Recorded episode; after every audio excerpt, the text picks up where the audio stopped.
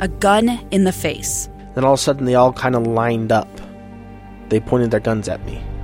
And this is the point where I thought, I'm going to die today. Started two years of horror for an American in Venezuela. They said, You need to give us your phone and get ready because you're coming with us.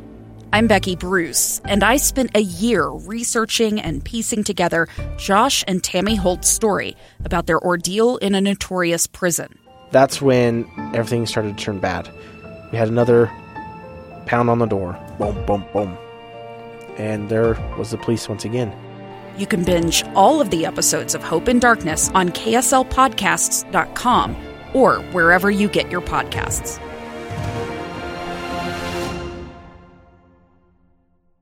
Welcome back to Live Mic. I'm Lee Lonsberry. Dow's doing okay for the day, relatively. Up 4.36%. Uh, that's a, over a thousand point gain. On any other day, uh, the headline would be Monster Gains, uh, reflected in the Dow. Uh, NASDAQ, let's see, up uh, 4% itself, and the Standards & Poor's index up 4.5%. So things are rebounding from yesterday. Yesterday, of course, uh, steepest losses uh, since what the recession in a good long time. That's for sure. Uh, well, we have been covering this from all the different angles, and if I'm honest, I feel a little funny. Uh, paying attention to elements of the coronavirus that aren't specifically related uh, to health, because uh, as we well know, this thing has a, a body count.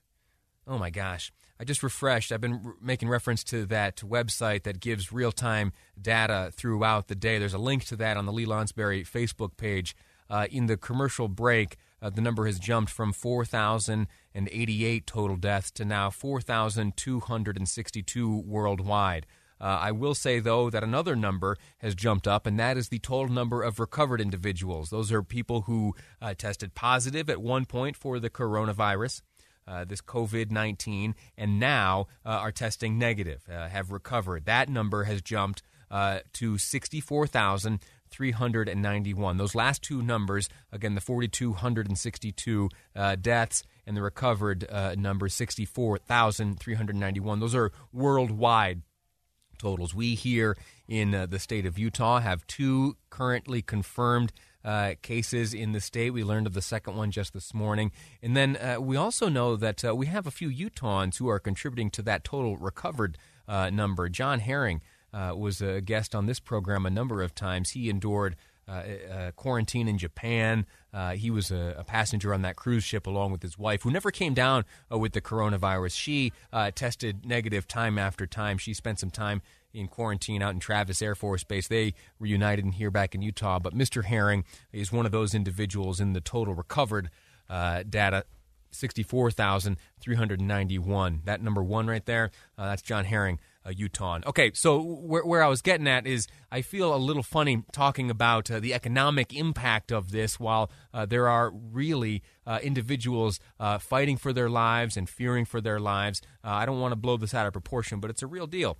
But there are also real realities uh, that face uh, my life and your life as we raise our families and uh, take care and safeguard our livelihoods. And uh, Derek Miller, president and CEO of the Salt Lake Chamber of Commerce, uh, just yesterday published, I think, a very appropriate and informative piece, an opinion piece in the Deseret News under the headline Protecting Utah's Economy uh, from coronavirus. Contained within that, uh, some good advice for employers and employees. Derek Miller joins us now. Sir, how are you? Doing well, Lee. Thanks for letting me spend a few minutes with you to share an important message. To, tell us what that message is. What are the big takeaways you would like folks to have after reading your article and your column there? Well, first and foremost, I'm glad that you led with uh, health, safety, and welfare, and we all need to remember that is always primary. Uh, it's one of the reasons that I'm messaging to the business community about the role that they play uh, in in helping to uh, prevent and contain the, the spread of the virus and, and the sickness when when people get it. But we do need to be concerned about what the economic impacts are. And by the way, they really go hand in glove because the more that we have businesses helping to share correct information, helping to share best practices about prevention, and also, and equally important, helping to plan, do contingency planning uh, for their own business. The the more that we can do that, the prevention, the planning, then the more we're going to protect our economy. Outstanding. Uh, talk to me about uh, preparation over panic. You you had there's a line uh, in your column that says, "While there may be a fine line between preparation and panic, the former will always overcome the latter." Help me uh, understand that. Well, look at let's look at what's happening in the market. You've seen that.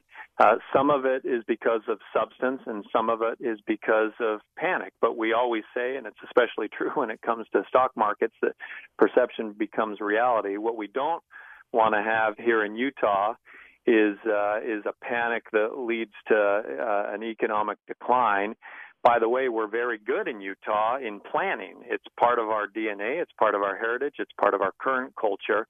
We do very well at it. I was just on a call this this morning with the uh, COVID-19 task force that's being led by our lieutenant governor. Very grateful to hear the experts talk about everything that's being done both in in our uh, hospitals and the medical care uh, industry in general, but also among our most vulnerable population, the homeless. Um, we thought it was important, similar to what the governor did two days ago by sending a letter to the faith based community, that we have a similar letter that goes out to all of the employers around the state. And so we'll be sending a letter actually uh, later today from the governor, lieutenant governor, myself, talking about some of these principles, talking about specific things that businesses can do. I mean, think about it this way, Lee. Half of Utah's population gets up in the morning and goes to work. So uh, that uh, is a great means for sharing correct information about prevention and about planning. And, and we've got good resources out there, two websites that are really important for people to know. Uh, let me let me get a little sneak peek of this letter you're going to send. Talk to me about some of the principles you'll be communicating to uh, the business community in this letter you're sending. Well, there's three simple principles that we talk about. It's prevent, plan, and protect.